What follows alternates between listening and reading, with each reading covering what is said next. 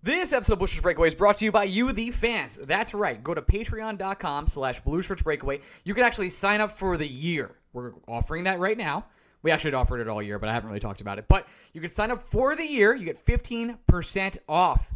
You get all access to Discord. You get BSBOTs and a bunch of other stuff Greg and I like to do, like Q&As and stuff like that. And you get to support this show, which you listen to for some reason. All right, without further ado, we have Mollie Walker on the show today. Actually, a pretty fun episode. The Rangers have been not so good over the weekend, but I feel differently, and I'm sure some of you will disagree. But without further ado, let's get to Mark Messier. Hi, everybody. It's Mark Messier, and you're listening to Blue Shirts Breakaway, the number one Rangers podcast.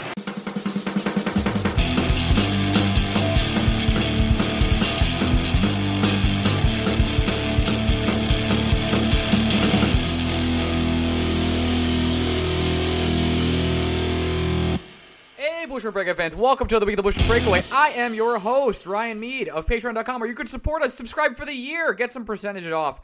Do that today. Uh, and I'm also here with my co-host, Greg Kaplan. Greg, say hello. Drinking, Ryan, is just becoming too expensive. It's too expensive, and I also think the real expense is the toll on your body. Uh, that, I mean, yes, absolutely. Uh, I had a wedding this weekend, and Sunday it felt like my body was caving in on itself. But that's not really what I'm saying. When I turned 33 next week, I'm old as shit. That's a fact. Back back in my younger days, you know, there there's always such a thing as a drunken purchase, right? Like maybe too much food, maybe like an item. The too much food at 2 a.m. though is a, is essential, especially when you're in your mid 20s. Yeah, yeah, yeah. Those, those those were those, a, a, a different version of Greg. Those were the types of things he was doing when he was drunk. and What did you buy? It was great. uh, wake up on Sunday morning, and I noticed that I now have tickets to opening day at Citi Field. You bought uh, like this doesn't that doesn't sound no? You know what? It, in that moment, Greg was like, "Oh, drunk Greg, way to go!" I mean, I don't need these tickets. I don't know if I can go, but It's not I'm even DeGrom. This. this is a nice purchase. and then I also saw that I had about 10 text messages. No. I was like, well, how many people do I invite to this game? It was only two tickets. And every text message is, there's no way you did it. You're an idiot. You can't be serious. And it's th- to that line of questioning. So I'm like, okay, is this like terror related? Did I like also buy a plane ticket? No, no, Ryan. I'm going to the Mets home opener Yes. with my Uber driver. Wait. His name is Luis. He's apparently a big Met fan. You're he taking- and I apparently hit it off. You're taking your Uber driver to the opening day Mets game. That is correct. Yes. So Luis from Long Island, get get excited. You and I are going to a Met game uh, that apparently I agreed to do and take care of uh, after this wedding and open bar. Now, the open bar came after the Degrom news, the Scherzer news, Right. and and the thought of Eric Hosmer being a New York. Which we're not. You're not going to get into the full trade package, but that trade was uh, preposterous. But keep going. pee pee poo poo, I think is the easiest Uh, way to put it. uh, to uh, to quote a great man who's the coach of the New York Rangers, poopy pants. Yes. Um, now, the Hosmer trade, when that was called off, we were already down a road that we weren't coming back from, right? It was too So late it- for you, Gregory. It was too late. But I, I guess the little bit of good news at least put me in better spirits. Yeah, so you were I like, drank a lot of and I, spirits." we're going to the game. Yeah, yeah, yeah, yeah, yeah. that is Real, real solid shit right there. bro. I can't do this anymore. Dildos, met games with people I just met. I just, I, I'm, thir- I'm like, I'm supposed to be maturing as I get older, and I guess like 33, my maturity is now. I'm not just making stupid purchases and little purchases. I'm making like life experience purchases that maybe I can't afford. I picked up my khakis today for my new job, and uh, they got caught in my spokes, and I flipped over my bike, but I landed on my feet. So that's my whole story. Uh, I'm totally fine. There you go. You, Uh, are you taking anyone to a Philly game on the back of that I am story? not. I, I did look at the Phillies opening day schedule. It's 3 p.m. on next Friday. I considered going just for fun, Hmm. but uh, tickets are too expensive, and I don't care enough about the Phillies at all. Yeah, Um, I ha- I have a company dinner on Thursday during the Mets home opener. No, and- Greg. And, the Ranger game. No, not the Met home opener, the Met season opener, Right. and the Penguins game. So, you know, might Very be needing fun. a job on Friday. Yeah, that's a possibility. Um, let's get to what happened over the weekend because I have I have some thoughts for for the New Okay. York Rangers. Um, let's just get this out of the way, and I, I think this maybe you'll agree with me, Greg. This team is good. I don't really care what happened versus the Islanders. They came out like looking, literally looking like shit. Artemi Panarin says we shit our pants out there. Uh, Gerard Gallant's exact quote was, We were horse shit tonight. Uh, a lot of shit, no doubt about it. And then in the Flyers game, they got New York Ranger. We're a, we're a backup goalie, absolutely takes over the game in, at, at Madison Square Garden. How many times do you have to see this story? How many times do you have to watch it?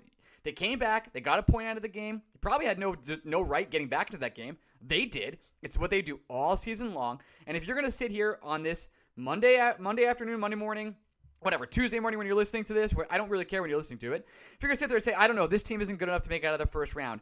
This season is long, Greg. It is a long, grueling season, especially with the gap from the from the Olympic break and what they had to do for the next what is it, 19 games in 31 days or some shit like that. That's a lot. And even for Igor Shesterkin, who's carried this team on his back all year long, we've seen Igor have like just these brief moments of lapse of concentration when he plays lesser teams. But guess what? When he plays big time teams that he knows he's going to see later on, he always shows it off and he always shows up. So, one, why are we ever worried about Igor Shesterkin, especially right now? And two, how could you dare say to me on April 4th, a New York Ranger team that is fourth in points in the league, that is second in the Metro, that has been heavily competitive and fought back and resilient all year long, is just bad because the Islanders waxed them and they had to fight back against the Flyers? The Tampa Bay Lightning, who are very good, by the way, lost to the Canadiens. It, it happens. All these teams, like Arizona beats teams, they are still NHL players. That doesn't mean those teams are bad. Doesn't mean they're first round outs. I'm still oddly confident that they will do very well against the Pittsburgh Penguins in the first round. I expect them to get out of the first round. I'm not worried about Igor at all. I just think it's hard to have that killer mindset night in and night out even Henrik Lundqvist had those nights. You don't you don't remember them because it's Henrik Lundqvist and he was fucking amazing the whole time for the most part. But he had nights like Igor had versus the uh, versus the Flyers versus the Islanders. It happens, but it doesn't mean that this team is bad. Like, what are we doing? Why why are we out here even thinking that? How can we even be criticizing? You could be negative. You could criticize the team. You could say certain things, and I definitely want to get into the shootout thing because that pissed me off. But this this team is good. I don't know how to tell that Every team loses. It's totally fine. All they're trying to do right now is get to the finish line and get ready for the Penguins. That's it. Uh, you said a lot of words. I did. I did, I did a Gregory, Gregory say, rant. I'm sorry. You did. You did. Because it can your entire point, which is accurate and correct, can be summarized into one phrase. It's every game is not a referendum on the season. It's a one game sample size that is potentially enlightening about other things we've seen in other games, but it's also just one fucking game. It's just it, one game, Greg. Be, it's just one game. Who, like, like you said, the New York Rangers aren't going to run the table. You, if you're expecting the Rangers to win every night, even against teams they're supposed to beat, you're just going to be disappointed, which is what you are on a day like today. It'd be one thing. It'd be one thing if the Rangers had a spot in the playoffs that was in doubt, right? It's one thing if these points we looked at them as critical, but I think in terms of how we view where the Rangers currently stand, I think everyone's pretty certain that the Rangers are going to be second or third in the Metro. And I don't get the vibe that anyone's overly concerned about whether the Rangers have four home games or three against the Pittsburgh Penguins. I, I, also see that all the time. Like, hey, I want home ice. Like, dude, does that really matter that much? Like, I know. Yeah, that- and it, and while while we are all, or not we, the collective we, the the Ranger Twitter we, while people are freaking out about the Rangers' play, the Capitals have given up 11 goals in the last two games. They look atrocious. Yeah, the right Islanders now. have a 2%. excuse me. So I'm got, got choked up thinking about this. The Islanders have a 2% chance to make the playoffs now because the Capitals have been so bad.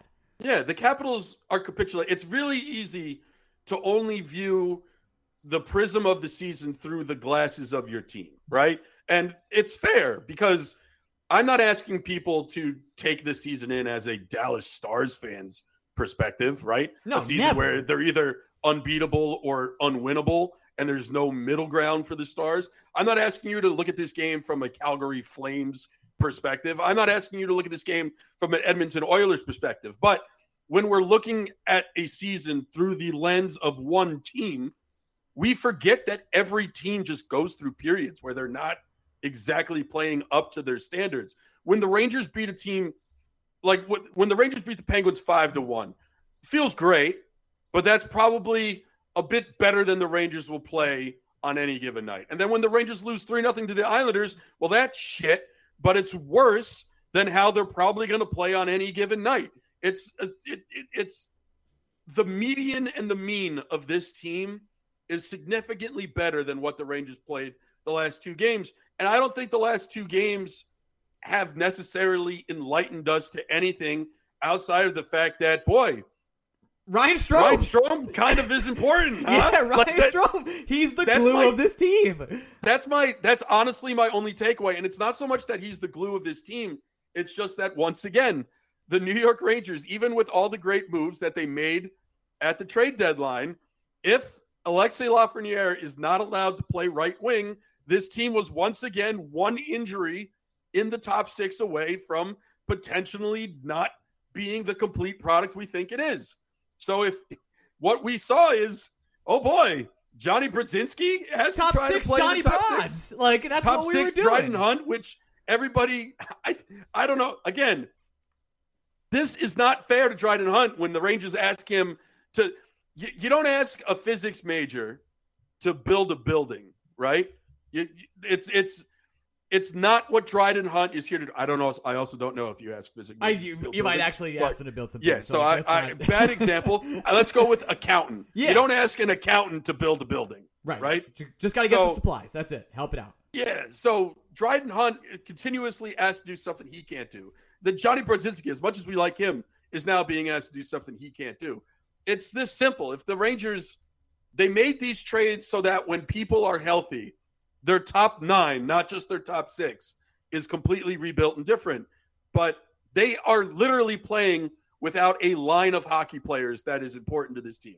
No Kakko, no Rooney, no Strome.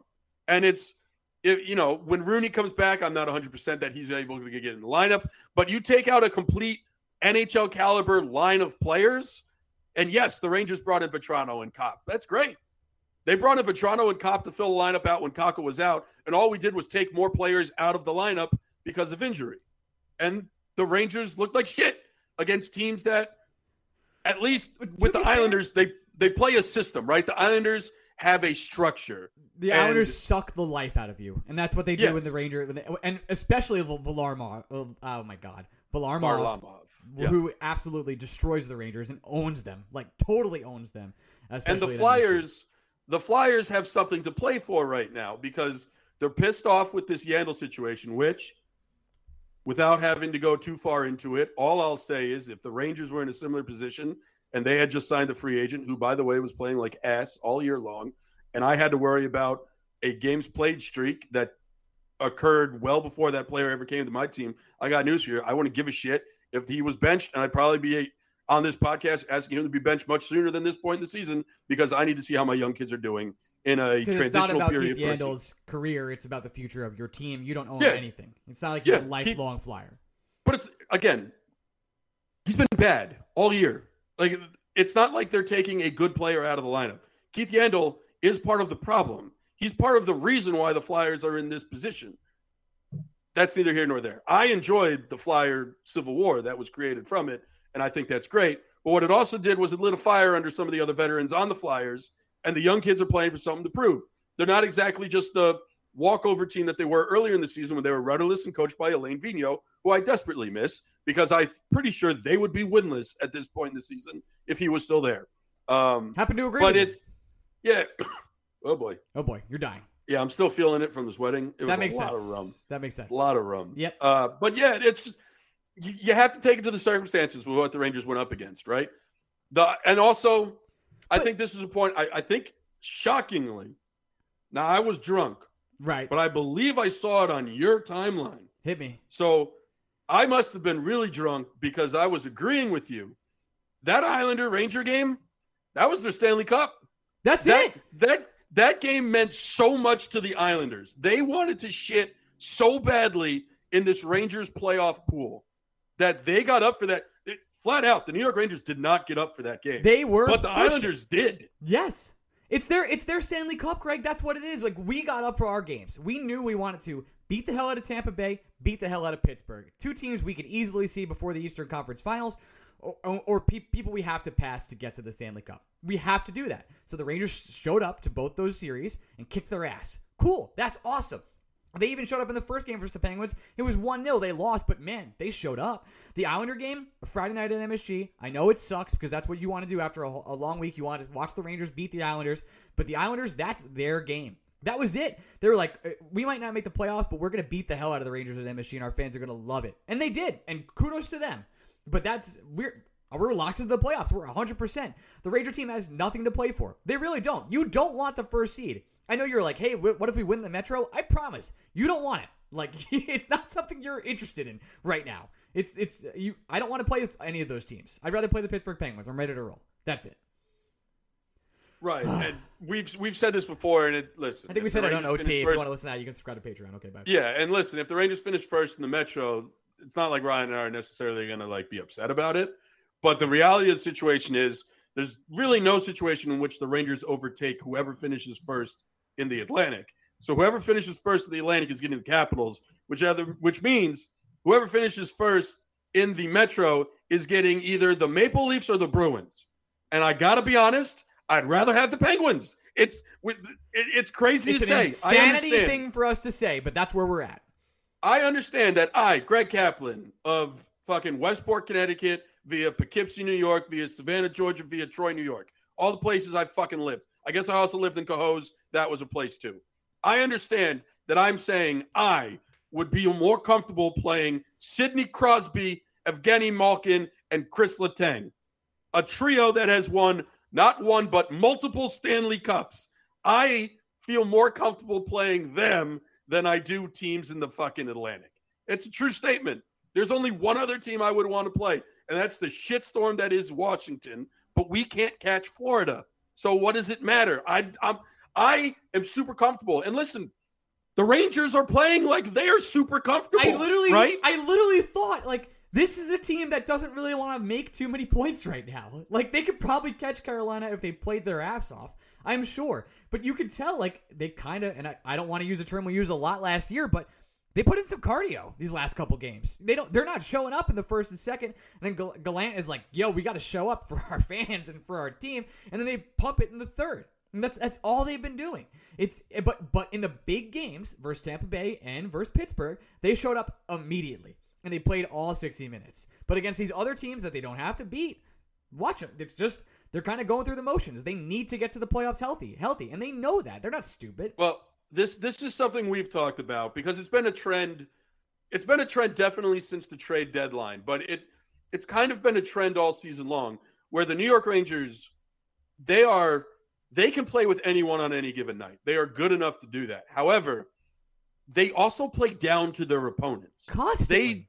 They they don't take the lower dreg of the league that seriously. And we've seen it constantly. We've they, we've seen them struggle against the Sabres. We've seen them struggle against the Devils. We just saw them struggle against the Islanders and Flyers on consecutive days. This team, if they feel like they have their backs against the wall, they're going to swing, they're going to fight, and they're going to surprise you in certain ways. And we've seen that all year long. But when they're supposed to win, it seems like the team has a eh, fuck it, we'll get our points. I'm sure it'll be fine mentality, which when you're really good, you can afford to do.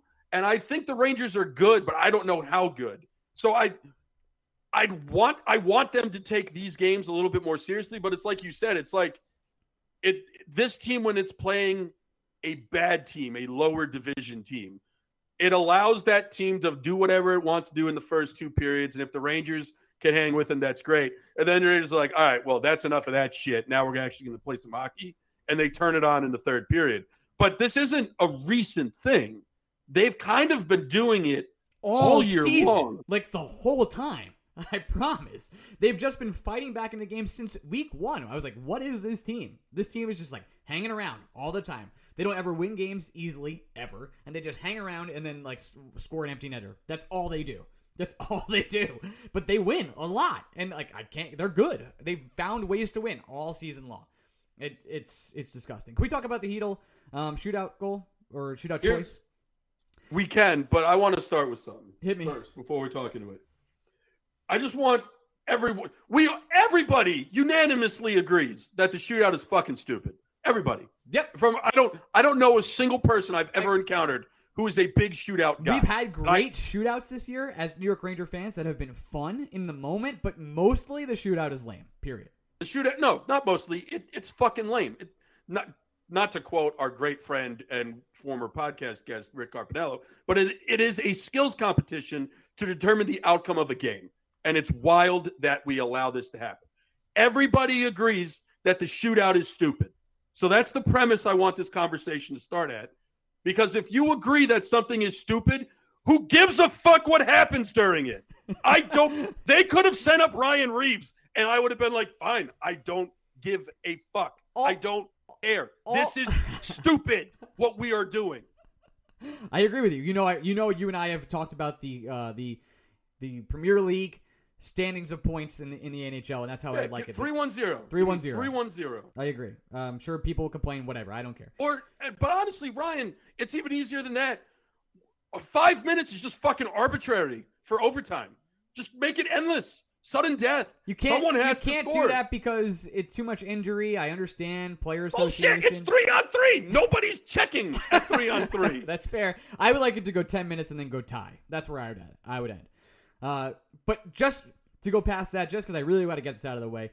Anybody who was mad about sending Filipino out, I don't understand. If Filipino scores there, like no one, nobody, not one person was upset that Mika Zibanejad and Panarin missed. Nobody, not one. Panarin didn't just miss. Panarin fucked up. Whiffed. Like he he he fucked up. He had a great missed game, by too. a strong mile. Panarin had a great game, but not one person was like, "Man, I can't believe Panarin missed that. What a what a bust!" Like nobody. But to, people were all flaming Gerard Gallant for sending Chytil out third. Chytil was benched three games by Gerard Gallant. You don't think this is a huge confidence boost that he trusts him in a moment to keep the game alive? Like that is trusting in a kid. That is developing and a learning moment. Like, hey, actually, I trust you now. I'm gonna put the game in your hands. He didn't score. That doesn't matter. It sends a message to Filip. Did the Rangers need the two points? No, they don't. They're locked in. That's it. This was a moment for a later takeaway. I, all the people like, you, you don't understand. You have the wrong philosophy. You play to win the game. This is a shootout. Like, yeah, you have Adam Fox right there. I get it. People are saying Chris Kreider. Chris Kreider's taken two shootout goals his whole life. Like, never. It's like, does not happen. So I, I'm, I'm perfectly fine with the Chytil thing. It made too much sense to me. It was it was Gerard Gallant saying, "Hey, I believe in you now, and I, I'm, we're all together. I totally get it. Everything's better. I like the way you're playing, and I'm rewarding you for what you've done to get back to my good graces with this shot. That's it. Why is that so hard to understand? Again, we all shootout. agree that shootouts are fucking stupid.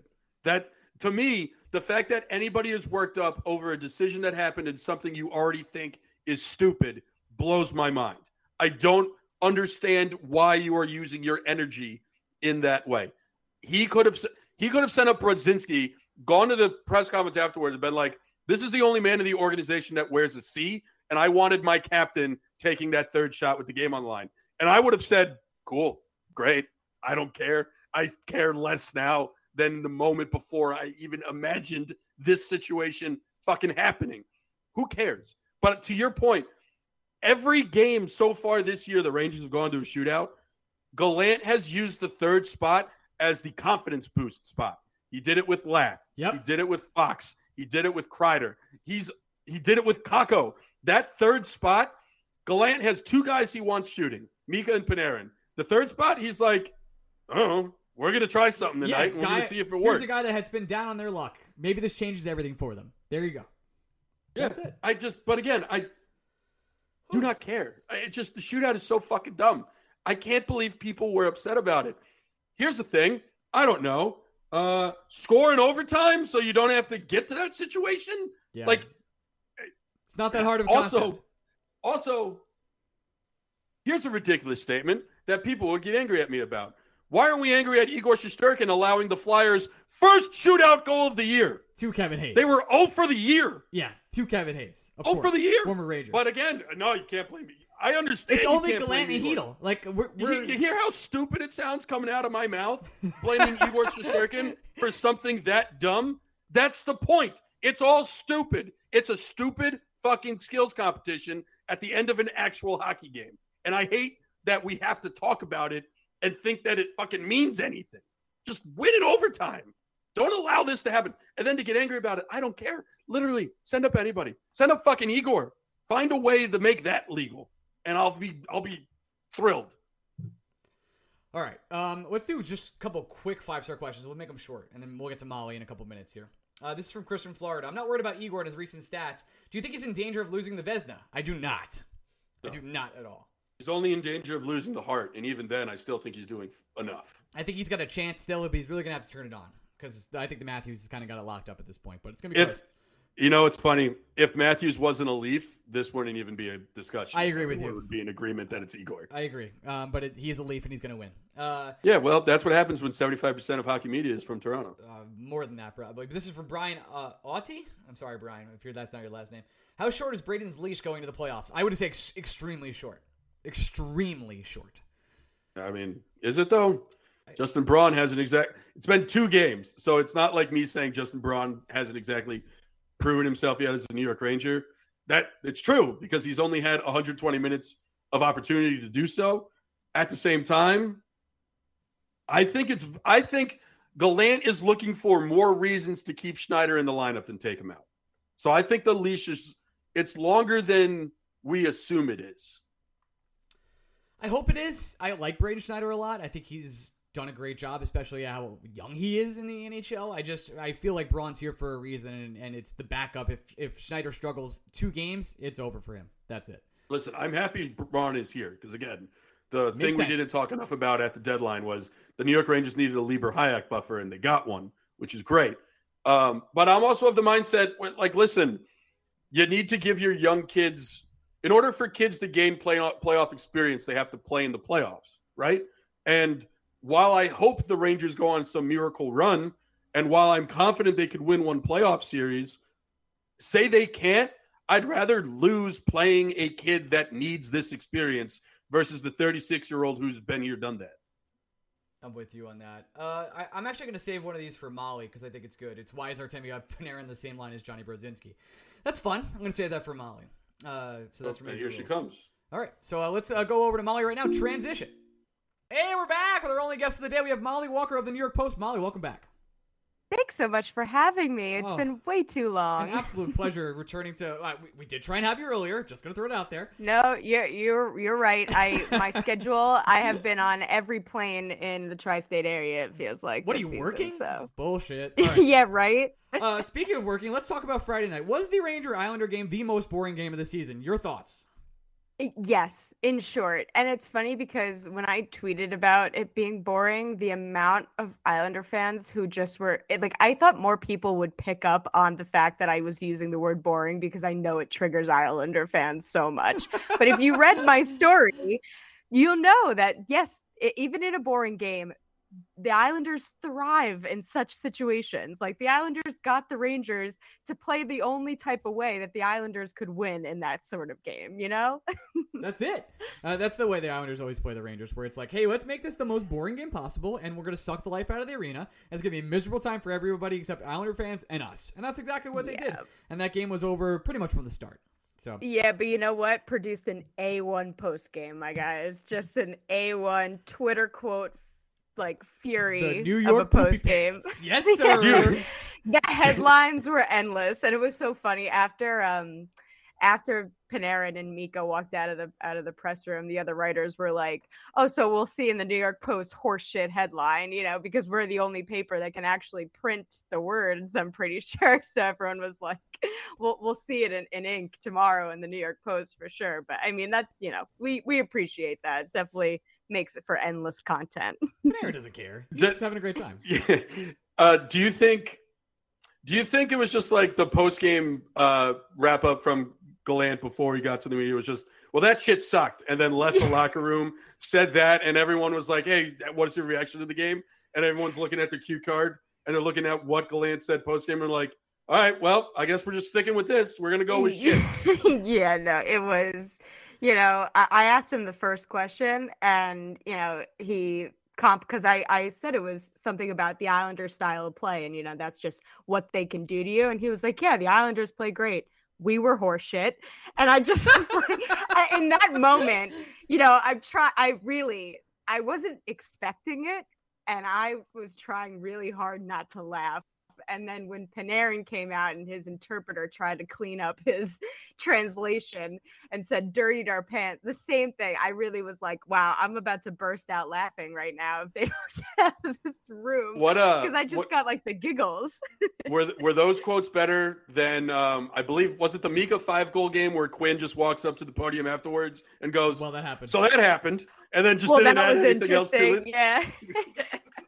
No, honestly, because of the expletives, it, it was just even better. It was even better. And Panarin's, you know, uh, Vince said to me, I don't want to take away Vince's com- uh, content, but he said he walked up to the interpreter afterward and was like, you know, I just want to double check what the real translation is. And apparently, the real Russian translation is deposited in our pants. we made a deposit. so that we're all in the, we're all cracking up about that as well because of the real The translation. deposits. Uh, Oh, it's I too love it. funny. I love it. Um, we talked about earlier on the show before you came on how we still think this team is actually quite good despite the two losses. Uh, I- No panic button. I couldn't be less panicked.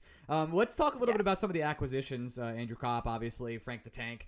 Uh, Mr. Hold on, hold on, hold Oh. on, hold on. If we're talking acquisitions, let's do this properly. Mollie, Bobby Trivigno. Oh. Let's start this off right. Fine, thank you, Greg. Greg, thank you. Thank Great- you for great the job. respect. Thank you. I, I understand who we have here. I understand the Minuteman legacy, and I would like you to now enlighten us, Ranger fans, what we can expect from uh, the little man with big shoes.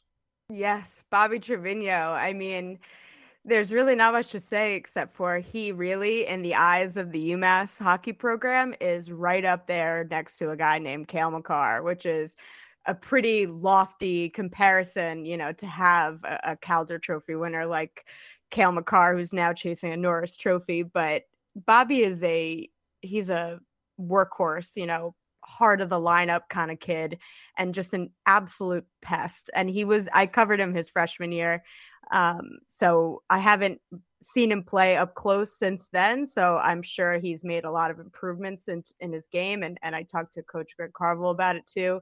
So he's definitely made the necessary advancements in his game to translate at the NHL level. And we all know Carvel is not afraid to say whether he thinks a game is going to translate to the NHL. He he's basically said Zach Jones needed another year, which might not have been far off, um, as we've seen uh, in his first couple games in the NHL. But Bobby uh, is, you know, he'll start in Hartford, but he really could make an impression on management. And I think that, especially with the Rangers cap situation, it would be ideal for him to be uh, a little bit, you know, on a fast track, I guess. Um, and potentially, you know, give them some depth up front. But I, I, the one thing I think you need to know about Bobby is when they went to when the UMass went to the national championship, his freshman year, my senior year, um, and they got blown out in the championship game.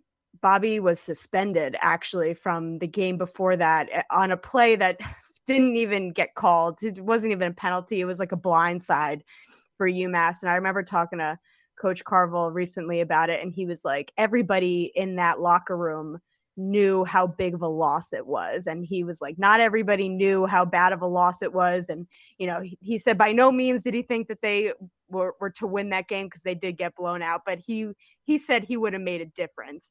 And I said to I said to Coach Carvel, I said, us over at the Daily Collegian, the student newspaper, knew how big of a loss it was because he really is just one of those guys that makes the team click and and is just a gel guy too. So I think Rangers fans should be really excited about him for sure. Can we talk a little bit about what he's actually going to bring to the Rangers? Obviously, he's uh, very tall Yeah. at, at 5'8 here. Um, the, Rangers, the Rangers are used to a short player named Matt Zuccarello, who is still performing Right. quite, quite well in the league. We're not expecting Matt Zuccarello out of Bobby. That's that's impossible shoes to fill there. right, But, very big shoes. uh, but he could project as a fourth line, possibly a middle six player. Who knows? Yes. Uh, so give me give me a little bit about what his game's going to bring to the Rangers. I definitely think bottom when I when I think of Bobby Trivigno, I just think bottom six pest. You know, he's a guy that's going to frustrate your opponents to all holy hell. Like he is going to be in their faces, get a stick in every lane, smother them along the boards.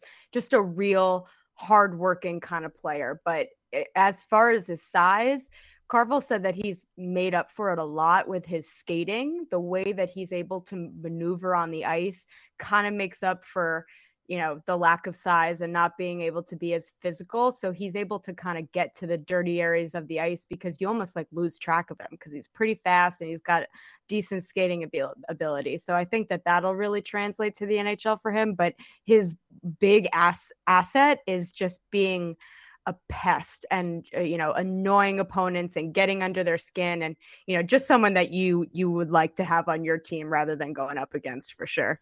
The Got Rangers are it. going to Big headline from Blue Shirts Breakaway this weekend. Bobby Trivigno, big S, No problem. totally, totally, totally checks every box that I, was need to hear say, from him. I, I hope they I hope they cut that because oh no, no, no, asset, I, thi- asset. That's what I I, think meant. I think Ryan found the the the headline for the the episode this week. It'll week. But definitely get you clicks. That's for sure. let's uh let's ass. also the the original thing Ryan was trying to ask before he understood who the hell we were talking to. Sorry. Um, we have said fairly rosy and complimentary things of Chris Drury on this podcast since the trade deadline. In your view, could the trade deadline have gone better for the Rangers, or do you think they didn't do enough? You know, I think that they I I think that they did enough to give themselves a fair shot come for come the first round.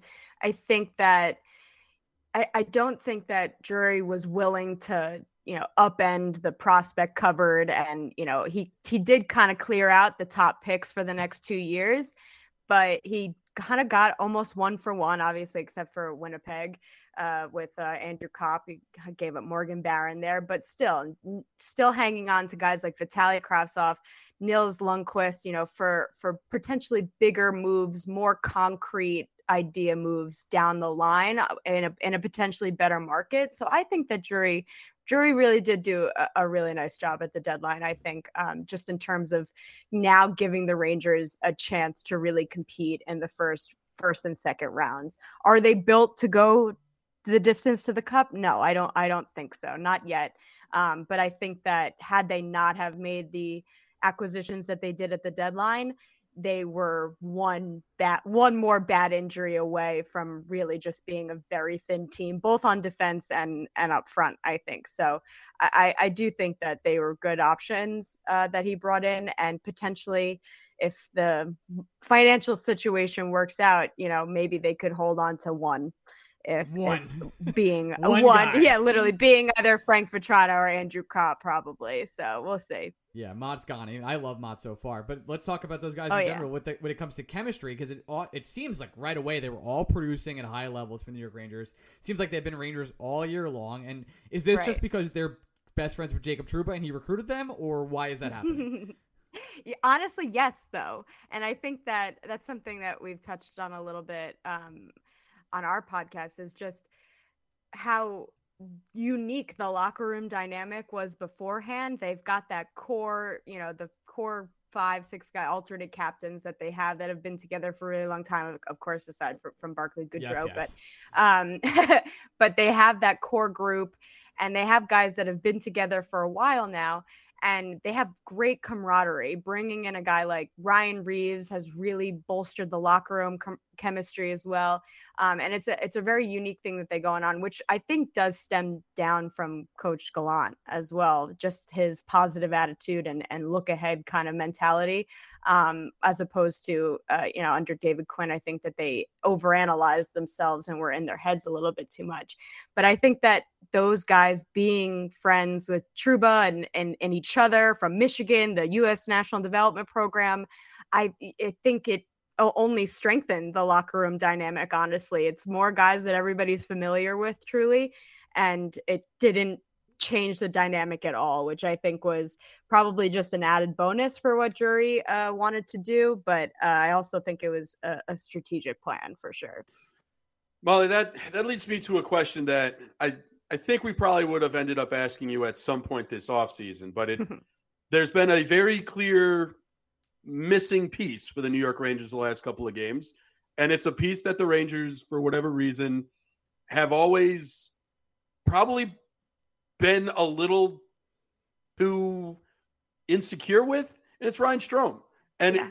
is just how impactful is Strome's absence from this lineup? I is he certainly isn't the only reason the Rangers have only gotten one of the last four points.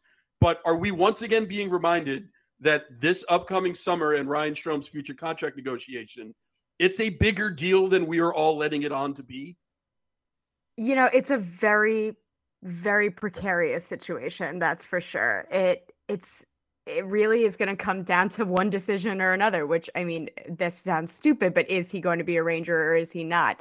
And I think that you know, at the beginning of the season, it really was apparent that maybe the Rangers won't be able to find somebody better than Ryan Strome to complement our Artemi Panarin. And, you know, I definitely think that Strome's absence has had something to do with them looking off, especially on the power play.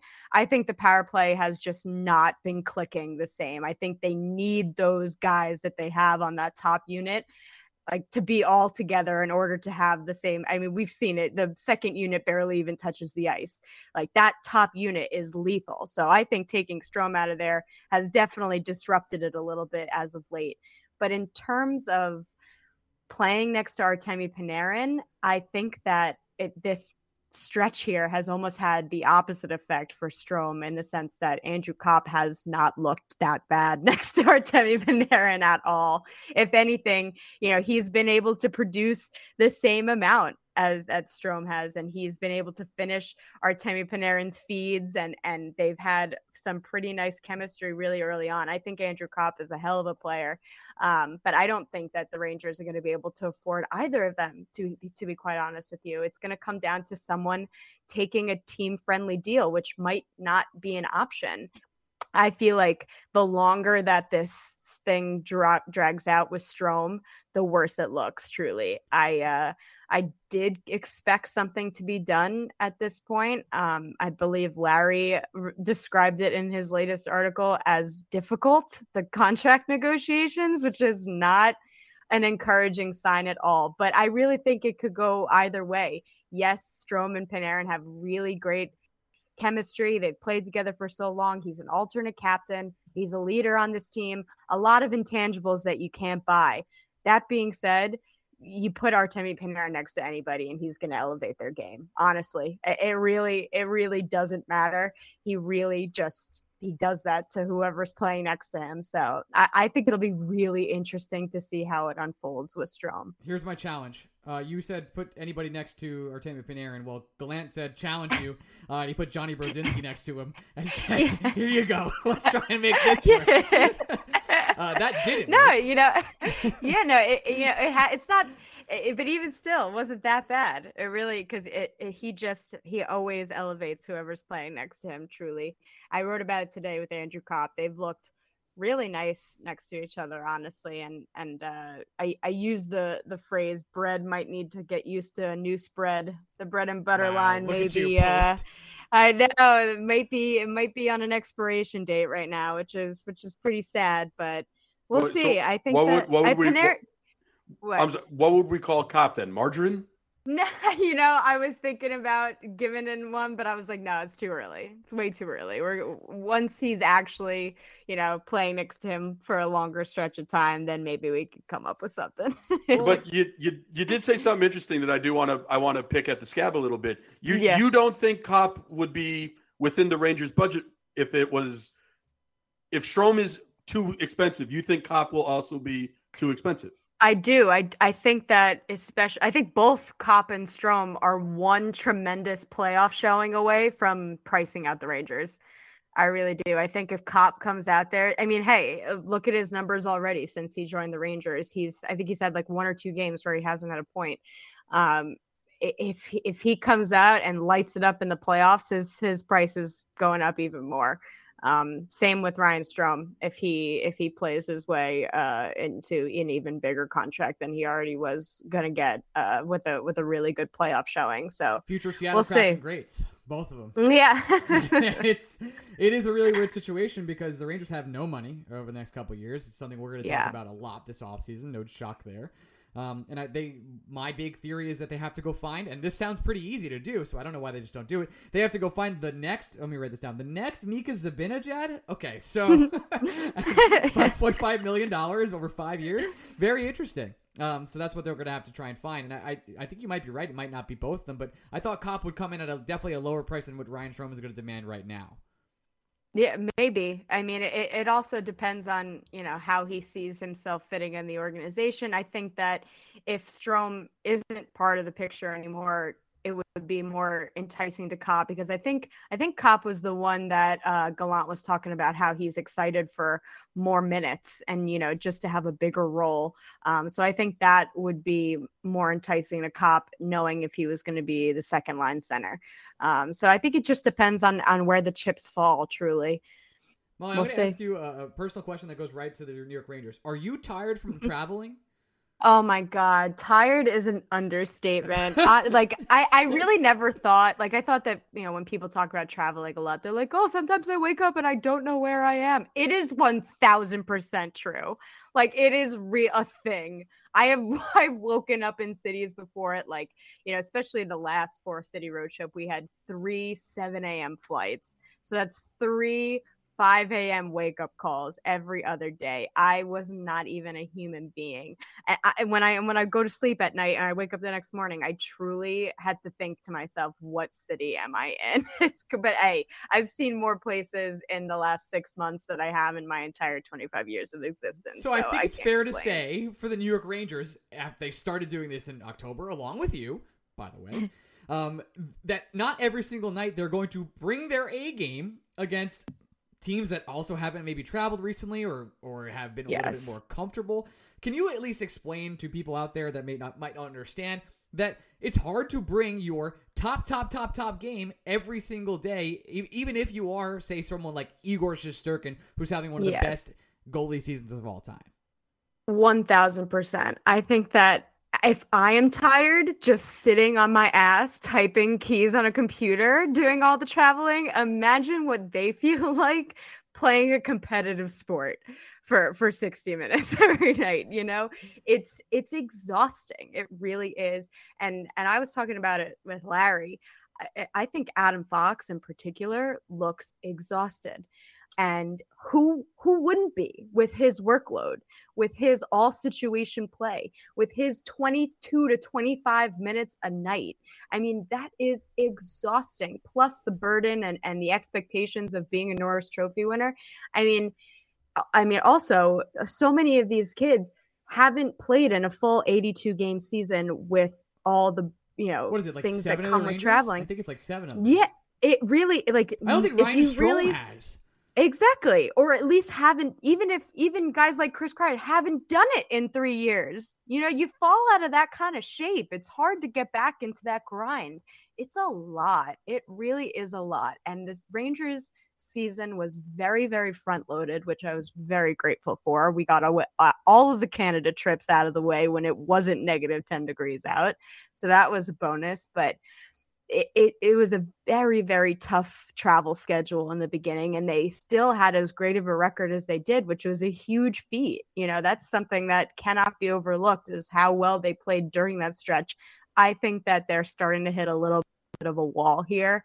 I think they're exhausted and that islander game was just encompassed what the Islanders can do to you. And plus, with the Rangers being a little bit tired, it was a recipe for disaster. Of course, it was not going to be a good game. So I, I, think that that's definitely an underrated part about it that that people aren't taking into consideration, especially the fact that so many of them, this is their first, even if it is their second or third year in the league, this is their first full 82 game season with a normal travel schedule. And it's a lot. I just love that people like go to their normal day job, whatever they do, and they, they're pretending about these hockey players like, no, I bring it 100% every day at my job. No, you don't.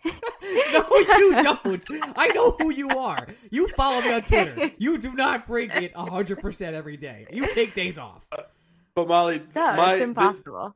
This, this conversation leads me down a path that Ryan and I have discussed before, but I don't think we've discussed with you. Do you think will ever get to a point in the National Hockey League where it becomes a little bit closer to the NBA and we get some strategic benching this time of year. I like if, definitely if, think it could. Yeah, like at we the three of us all agree. Adam Fox looks tired. Very load managing. Why yeah, can't why managing. can't he just take a day off? Why can't I give no. him a week off? One hundred percent. I think that I think that we've seen it a little bit with maintenance days. Um, for practice at, at the very least, but I don't think it's that crazy of a concept, especially in the last, what, five, six games when you're clinched, especially once you're clinched. I mean, I, I would guess for the Rangers, you know, they're battling for second place, but I, I, mean, they, I, I they know. I was talking about this with Larry last night. Larry said that he he thought that that it might be beneficial for them to start on the road, just like to get them in into it quicker. And if they win one of two, they're in a pretty good shape. But I was saying that eh, that winning home ice advantage might be good for the mental aspect, you know, get some confidence wise and and you know, starting at home. But in reality, the Rangers have played just as well on the road this season as they have at home.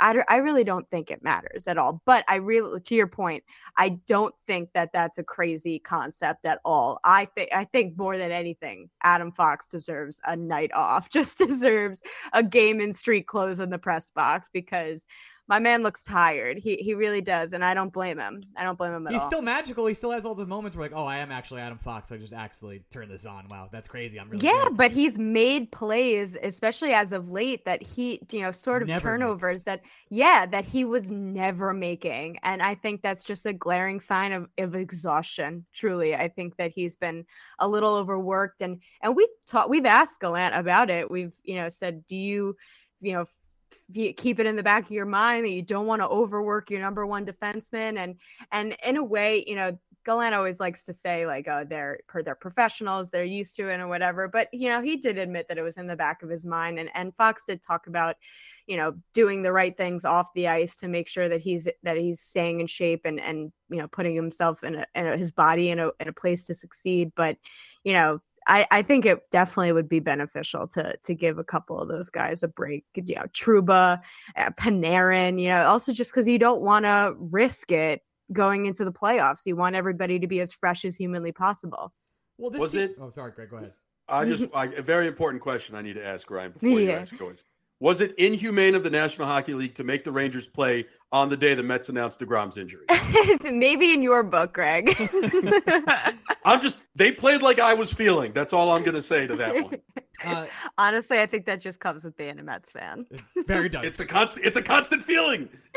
Um, over t- until the playoffs start. So today, today is April fourth. As of, of, of- while we're recording this, I can't speak. Uh, they have twelve more games until April 29th. and then the playoffs start three days later. I, I fully expect. I mean, can you can you see really like them kind of not even playing anybody against the Capitals the last game of the season, just calling up most of the Wolf Pack at that point?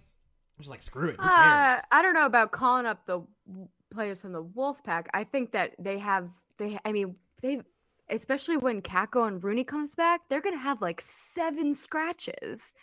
Like they have a lot of forwards right do. now. Libor's They- still hanging. they have a exactly they have a very long bench right now which i think is pretty beneficial and i think that they'd be able to get away with alternating you know almost like how you do in preseason where you where you it's like a healthy you know mix of of lineup staples and then depth guys um, I think that they would be able to, you know, kind of flip flop it and, you know, maybe put the first two lines out there for a night and fill the bottom six with, you know, depth guys and then vice versa um, for the next game and kind of give uh, certain line combinations a night off. Um, I, I definitely think that that because they have so many forwards right now, which I can't remember the last time the Rangers were in that kind of position. I think that they'll they should use that to their advantage.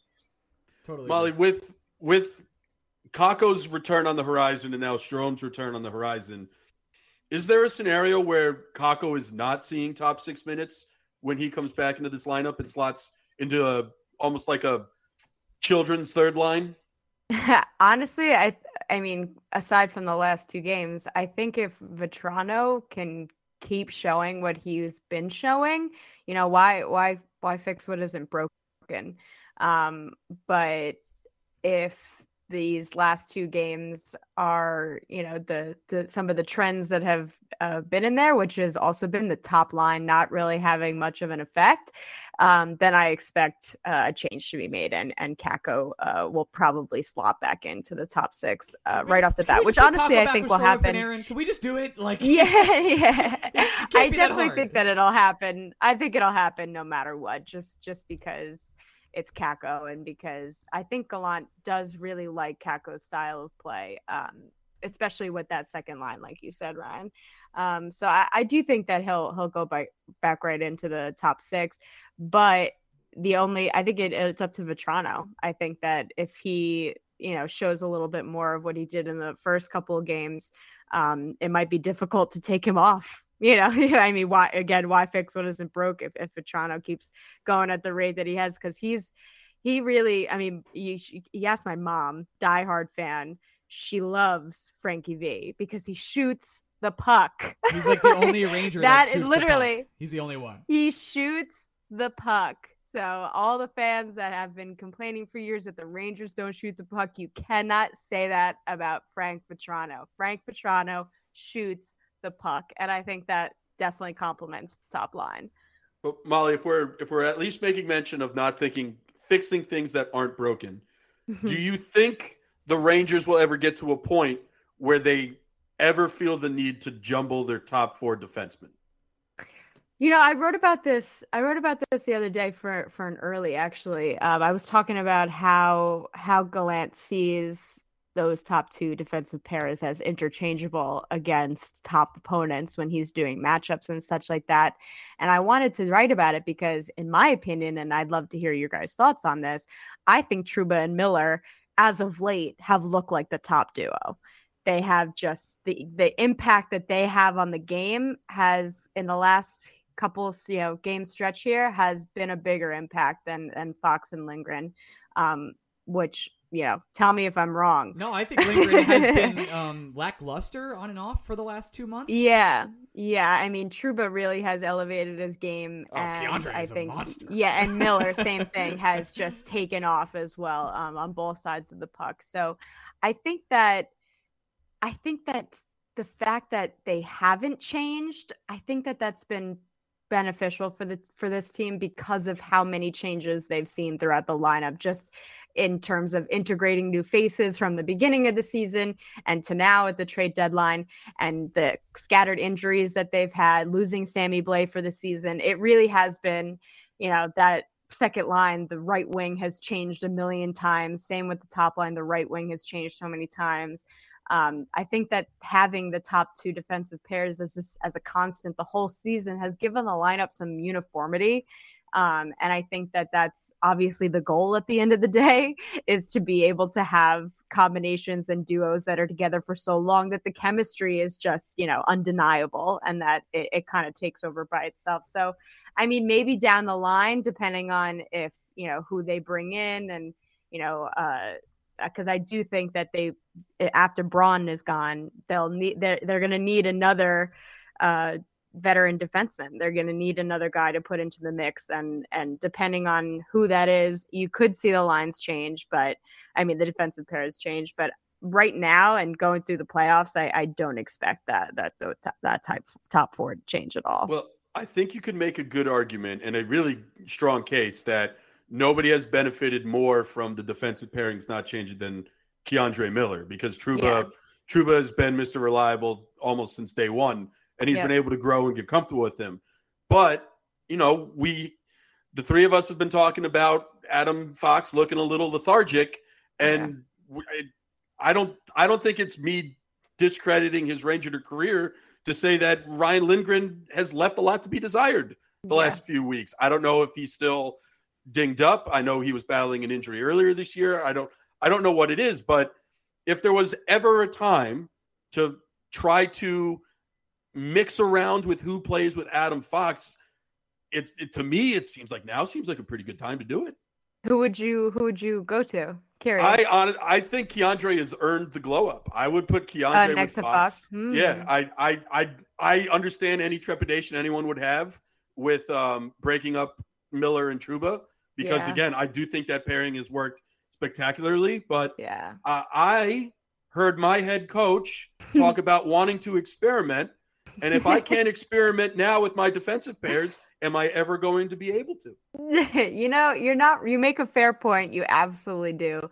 Um, I do think that I'm going to come back to the uniformity though, and I think that they are very comfortable with their top four pairs, and I think that uh, what I'm kind of waiting to see is, you know, the Nemeth Schneider and Braun, all three of them kind of go through like a rotation of both sides. And, you know, I think that's the pair that they should be tinkering with the most so that they could have a strong six going into the playoffs that they're that they think is locked down. Um, Schneider has some rough nights, but mostly he's been the most impressive of the three. Schneider. Yeah, I think so. Yeah, no, uh, he he he is, but I think that from what I've gathered and and you know watching Gallant's coaching decisions and stuff, he they value experience over everything. So if I had to guess, I think that they're going to want to go Nemeth Braun to start the playoffs. Um, and then obviously if it doesn't work out, then then turn to Schneider. But I think that that they wouldn't have brought in Braun. I mean, he does give he give them gives them a little bit of a safety net. Someone get hurt, um, which is good to have. But I think that well, first of all, you you hope that he sees some time because Drury gave up a 2023 third rounder, which isn't nothing. Um, so it, it'd be kind of counterproductive if if he didn't at least, you know, start a couple games in the playoffs to see how it goes. Final question. It's a pretty easy one. Uh, this particular player this week says, "I don't want to talk about my game. Should I ever be worried about Igor Shesterkin a day in my life?" No, Yeah, no. cool, The we can move short answer is no. Yeah. Yeah. yes, literally, there is nothing. I mean, the fact that he has just looked a little step below superhuman. I mean, that's really it. That's really all it's come down to. And that's not something to be alarmed about at all. And he's really, you could see it in his eyes, especially when he answered that question like that. He's he's not happy with himself, and and he's definitely a guy that holds himself to very very high expectations. So you know, people were responding to my to my quote of that saying, "Oh, Igor revenge tour, book it." And honestly, yeah, book it. like I would expect nothing less. Guy's a psychopath. Like he's got he, he wants Yeah, to win so bad. yeah. He's so weird Yeah. and so eccentric, like most goalies are. But he is uh he's another breed. He just is. Yes, agreed. Uh, Mollie, final question for me. Do you agree that the correct way you should board a plane is back to front? Yeah. yes, that is the only way that it makes sense. Why- why do we board front to back? People. Yeah, why do we board front to back? Also, It's if you're paying if you're paying for a first class ticket, why do you want to spend more time on the airplane? Don't you want to hang out in the airport for as long as you can before you have to get on board? Oh, it really is. I mean, America, man, just America. It's- it's one of the just- dumbest things out there. It's just how we do things here, I guess. I don't know. Not much to say about that. Wild. Uh, Mollie, I can't thank you enough. Any final closing thoughts, parting parting shots you want to give your way in, in, a, in a journalism way? Go UMass. Yeah. Hell yeah. Hell Frank, yeah. Hey, Frank Frank Martin's UMass, from what I understand. Um, well, Vatrano is and Braun as well. I was talking about their college basketball coach because that's how oh, I know but yes, yes. That, oh, yeah. That oh, guy's a was- psycho, by the way. Yeah, he was a psycho when I was like when we were in college.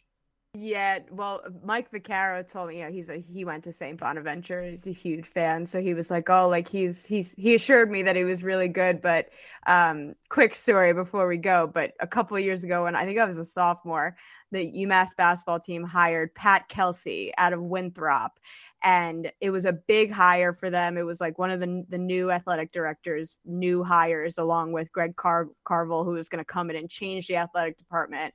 He like had won it went up whatever. They plastered this hire everywhere. Like my guy's face was on the side of the student union building. He was the cover photo of the twitter account. Like they were so excited about this hire and he didn't show up to the press conference and That's sick. apparently he had met with the team the day before and was like yeah no i'm not doing this and went back to winthrop and signed a contract to stay for less money to stay at winthrop so when they announced frank martin as the new basketball coach the athletic director was like he passed his first test he showed up to the press conference Incredible. Incredible. That's such a sick move. Mollie, can't thank you enough for coming on. We'll uh, we'll talk to you soon. thanks so much for having me again Okay, and at the end of every show, I want to thank our NHL Insiders Offer Sheet Club who support this podcast and keep it going. So without further ado, Adam Cohen, Adam Curtulo, Adam Keach, Alex Gardner, Amber Cohensberger, Barbie Chris, Ben Waters, Ben Weber, Brett McGinnis, Brian Doyle, Brian Gallagher, Brian Mallon, Broadway Blue Bleeder, Chris Finelli, CJ Stellwagen, Daniel Dazen, David Narradin, Dennis Dietz, Darian, Eric Stagg, Garrett Reynis, Give Gardner a cup. Ge- uh, Gretzky, Gareth McFly, Handle, Harrison Hasco, Hip Hop Whore A89. Or Hip Hop 89, change his name. Ian Rodriguez, Jake Berkowitz, Jerry Marquez, uh, JD, Jimmy Mack, John Hardesty, Jordan, Justin Friedman, Justice Star, Chris from Florida, Lazek Gronkowski, Lucas, uh, Lucas K, Matthew Kahn, the legend himself, uh, Max Nielsen, Meatball, the cat. Mike Bucklaw, Neil Grover, Pascal Perrier, Pavel Kocharev, Randy Tesser, Stephen Lomeyer, Stig Bulbach, Swingart, and of course on the next page, Tommy Welsh, Tom Clary, all the Tommies, Tom Ertz Jr., Tommy O'Neill, Tori from Manhattan, Upstate, Vin, Vinny Hay, Will Spector, and Winston the Golden Retriever. Cannot thank you all enough for supporting this podcast. We have a couple fun podcasts coming up. We're going to plan some stuff for the playoffs as well. We're going to do a live drink up if anybody wants to attend. We're working on that right now. Uh, we might do a live stream, and we're going to have some uh, little fun events I'm working on. If you want to take a second, also, we're also running a donation fund right now for uh, from Hank to Igor, a fund a fund for alopecia. You can check that out on my Twitter link there. Uh, really, I said all I wanted to say this episode, which was this team is good. I don't know what else to tell you. You can play. This is a team that plays against the teams it needs to beat, and honestly is coasting towards the end. It's going to be a wild April of games that are just going to be like, how did the Rangers lose this game? And I ask you to be steadfast. Unless the Rangers are getting absolutely shit show, shit stormed and blown out every single game and not fighting back and looking lifeless for games on end, that is the only way my mind will be changed. It's a playoff team. They're ready to play. They've beaten the Penguins. They've come to they've come to play against great teams, and that's all you can ask them to do. That's it. I mean, we're in for a really interesting offseason. I have no idea what they're going to do with Ryan Strome. No clue. I think he's gone. But personally, I'm going to miss him a lot. I like Ryan Strome, but he is a god. Uh, and I don't know if Copp is the answer either. Are you comfortable with Copp at 2C? Those are all questions we're going to have in the offseason. But for right now, I'm going to enjoy the ride to the playoffs. And then once the playoff gets here, I will not enjoy it as I will be suffering from heart trauma. We'll be back later this week, probably Friday afternoon with BSBOT on Patreon. Again, if you'd like to subscribe, very easy. You can support the podcast at patreon.com slash breakaway. And we cannot thank you enough. We try not to have ads on the show um, because we like to just go off our community. Honestly, that's a big part of it. So love you guys. We'll be back on Friday. Love you. Bye.